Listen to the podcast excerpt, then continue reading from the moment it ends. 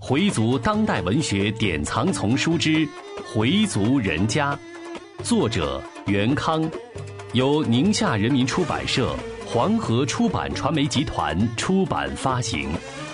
演播 Fatima。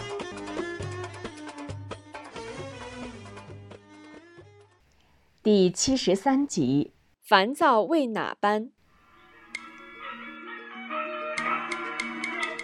西亭胡同的搬家高潮提前到来了。拆迁办又出台了一个新政策，凡在规定期限内搬走的奖励2万元。为了拿到这2万元，许多住户都积极去找房搬家，一时间胡同里出现了搬家热。有投奔亲戚家去的，有的别处租房的，因为新买的房要装修，少说也得2月才能搬到新居去。米少元正准备找房搬家时，赵月打来电话说，佩东被人骗去的钱已经追回来了，但损失了20多万，让他们到公安局去领回剩余的70多万。佩东得知这个消息就立刻赶了回来。少元想，有了这笔钱，回迁就不成问题了，但他忘了这些钱还得还给银行。佩东还没赶回来，少元就赶快到拆迁办办理了回迁的手续，接着就寻找合适的周转房准备搬家。搬迁地区内的收旧家具和收破烂的一下多了起来，要往新居搬了，那些用了多年的旧电视、电冰箱和洗衣机，被收电器的人非常廉价地买去。旧家具更是跟白扔一样，一张半新的木床20-30块就拉走。过去人们十分珍视的东西，现在都被主人们随意的遗弃。年轻人和老年人在观念上的冲突，使得老人们伤心不已。多好的东西就不要了。年轻人说，咱们住上新楼房，还要这些破烂干什么？扔了再买新的。老人却说，新的可没老的结实。年轻人反驳，现在谁家客厅还摆它呀？于是他们强行做主，把一些能用的但已经不时兴的家具处理给上门来收购的人。这些收购旧家具的人挨家挨户地去问，有旧家具、旧电器吗？每家院里都堆满了破破烂烂的东西。那些收旧家具和收破烂的人趁人不注意，就顺手拿走1-2件。主人发现东西不见了，就开始注意这些收破烂的人了。只要他们一进院子，就被轰了出去，走走走，这儿没有旧家具。往日宁静的、整洁的、温馨的、充满友善气氛的西亭胡同，仿佛一夜之间就变得喧噪起来。胡同里到处是被人遗弃的破烂东西，一座座平静的小院已经没有了昔日的安宁。谁家提前搬走了，拆迁办的人立刻就把这家切断了电源，并且还要把门窗摘走，或将房顶刨个大窟窿。搬家公司的汽车每天要在西亭胡同从早到晚不停地搬，汽车倒车时的吆喝声和人们杂乱的脚步声，妇女尖叫的喊声，以及瓷器被打破了的声音混合在一起，把西亭胡同搅成了一锅粥。米少元看到眼前的这一切，心里说不出是个什么滋味儿。他推着自行车，车筐里放着2只刚宰完的鸡。佩东对父亲说，现在时间这么紧，奶奶的40日就别在家办了，您不是已经在清真寺出散了吗？但固执的米少元坚持要办，他一定要在西亭胡同把老太太的40日办完再离开，哪怕2万块的奖励费不要了也得办。佩东拗不过父亲，他得先去公安局领取那笔被骗的钱，然后再回家硬着头皮准备明天的40日。米家小院里的2户邻居都已经搬走了，院里一下子变得空旷了许多。少元提着2只鸡，失魂落魄地进了家。往日他一进门，邻居就会跟他打个招呼，米大伯您回来了。现在已经没有人这么叫他了。住在附近的几家人大部分都搬走了，米家周围只剩下一家还没搬。米少元进了门，见春秀在屋里一个人在闷头切姜，就把鸡往屋门口一扔，就去准备热水。老伴儿见他回来就说：“跟搬家公司定好了，后天搬家，你老不回来，我们就这么定了。”少元没表示反对，也找不出什么理由反对。时间本来就相当紧迫了，后天搬完家，大后天他就要去朝觐了，时间真是太紧，紧张的简直让人没有一点喘息的机会。但不管怎么紧，这40日也得办。他已经通知邵恒和邵英家了，明天上午11点开京。搬迁的进程突然加快，是他始料不及的。搬迁把他的计划都打乱了。假如不是这么快就搬迁，他可以从容地把老太太的40日办完，再去游趟坟，然后从容地上飞机。现在不行了。他既要给老太太办完40日，又要准备搬家，还要准备去朝觐，三件事情都非常重要，非常紧迫，也都不是半天功夫就可以了结的，而留给他的只有2-3天的时间了。眼下最忙的是回春秀，她要帮助婆婆整理搬家的东西，大包小包都得捆好。他从商场要了20几个大纸箱子，把用不着的东西分门别类地装入纸箱子。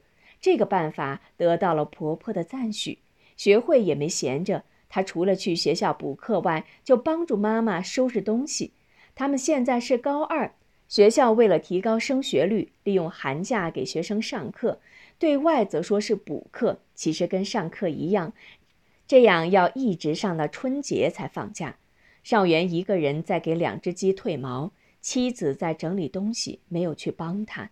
2只鸡被热水一烫，立刻散发出一股腥味儿。少元忙点上支香。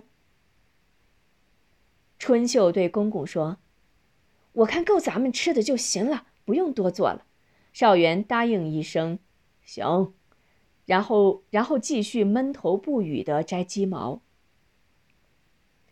老伴儿看到地上一大堆鸡毛，说：“老头子，挑点顺溜的给学会做个毽子吧。”少元闷声闷气的又说了句：“行。”不知什么时候，是因为要搬家，还是在想什么事儿，少元回来后一句话不说，家里的气氛也显得凝重而沉闷。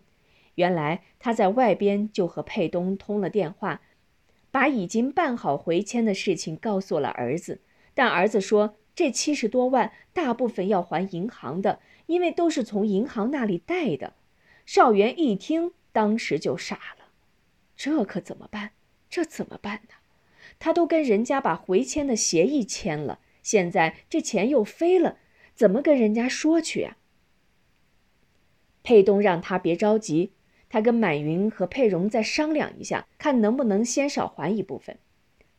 少元独自一人在摘鸡毛，他很沮丧，本来想用这笔钱来解决回迁的问题，这下全完了，还得另想办法。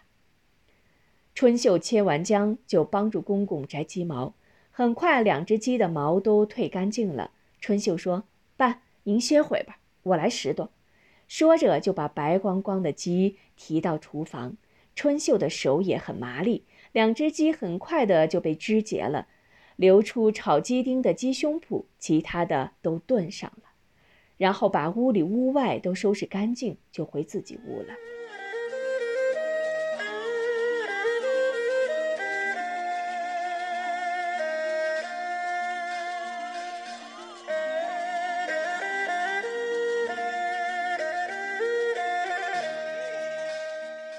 这时佩东回来了，进门就大声说：“行，解决了吧，问题解决了。”少元急忙问：“怎么解决的？”丁宝香和春秀都不知怎么回事，也凑过来问：“解决什么了？”佩东说：“我跟佩蓉商量好了，借人家满云的钱马上给人送去，他从银行贷的40万先还一半，剩下的20几万先让咱们买房。那够吗？少元问。全回迁就不够了，您跟我妈先回迁，买套2居就差不多了，我们3口就搬到郊区去。那学会上学不就远了吗？那还不好办呀，让他跟咱们在这儿住不就得了？少元也同意妻子的意见，对，就让学会跟我们一块儿。然后问，你们准备搬到哪儿去啊？裴东说，我刚才在拆迁办遇到我的一个同学，就是开斋节时遇见的那个王鹤山，他给一个老板开车，他说他在丽泽桥东边有一处平房，现在闲着，咱们要是看着可以先借给咱们住。少元说，可以呀，一月多少租金呀？裴东说，这些您甭管，我们看看房，要是合适就搬。现在就去？少元手上还沾着不少鸡毛。那可不现在去啊，让我妈跟春秀先慢慢准备着，等我们回来再做也不晚。说完就去外面发动车，这时学会跑了出来。爷爷，我也跟您去看看。妻子追了出来，小声对他说，爷爷今天有点不高兴，你可别惹爷爷生气。学会说，没事儿呀。佩东把玻璃摇下来问妻子，咱们的东西都收拾好了？妻子说收拾好了，他把每个箱子都贴上了纸条，写清装的是什么东西，到时候也好找。好，那好，我们看看就回来。说着少元也出来了，学会跟着爷爷爸爸一起去看房子，春秀继续跟婆婆一起准备明天的东西。看完房回来，少元就直奔北屋，进门就说，东子妈，我看行，离菜户营也不远，我骑车就可以到牛街里拜了。行，就往那儿搬。丁宝香问，具体在哪儿呀？说的我糊里糊涂的，现在跟你也说不清，你就别问了。嘿，这倒好，我成了糊涂茄子了。学会问，奶奶，其实不算太远，上了3环以后好像没多会儿就到了，您甭管了，我认到，明天呀，我带您去。佩东进了屋，喝了碗茶，对母亲说，妈，你放心，地方还算比较宽敞，还有个小院，我说了，给外边清理一下，屋里用白灰刷一刷就行了，地面不用动，人家都用瓷砖漫好的。春秀问，离这儿有多远，在哪儿呀？告诉你也闹不明白，明天我带你们去趟不就得了。母亲拉着春秀，别问他们了，爱给咱们娘俩弄哪儿就弄哪儿去，甭再搭理他们。佩东回到自己房里，往床上一躺，眼睛看着屋顶，自言自语，说搬就搬了，没想到这么快。春秀跟进来说，你回来之前，老爷子回来后不知怎么了，跟谁都爱搭不理的。佩东说，就是因为回迁的事，也是留恋这老房子，老人都这样，什么时候都恋旧。昨天我在厕所里听人说，国家对回族搬迁还有照顾呢。有什么照顾呀？咱爸爸协议都签了，就等着搬完家拿钱了。也没准是谣言，可是人家说的有鼻子有眼的。佩东没有说话，两眼依然看着天花板。春秀说，你不在，厂里的事谁管呀？老钱跟生子在，明天下午我就回去。可是后天咱们就搬家了呀，不是有搬家公司吗？我也帮不上什么忙，爸走的时候我还得回来送他呢。要我说呀，这几天你就先别走了，来回来去的也耽误时间呀。不行，那边又生产又要搞基建，两摊子事儿，我怕他们玩不转。有什么事你打电话不就得了？我在家遥控，那像话吗？凡事不能马虎，你想呀，我在家也是待着，东西你跟妈都收拾好了，有人往车上搬，往下卸，你们就动动嘴指挥一下，我在不在场有什么关系？春秀不高兴的，好好，我说不过你，你愿意走就走。佩东见妻子不高兴，就马上哄她：“你看，你看，又来了不是？”这时外面传来母亲的声音：“你看看，我还跟你说来着，挑出点顺溜点的鸡毛给学会做个毽子，还是把鸡毛给扔了，这老头子。”回族人家，作者袁康，演播Fatima。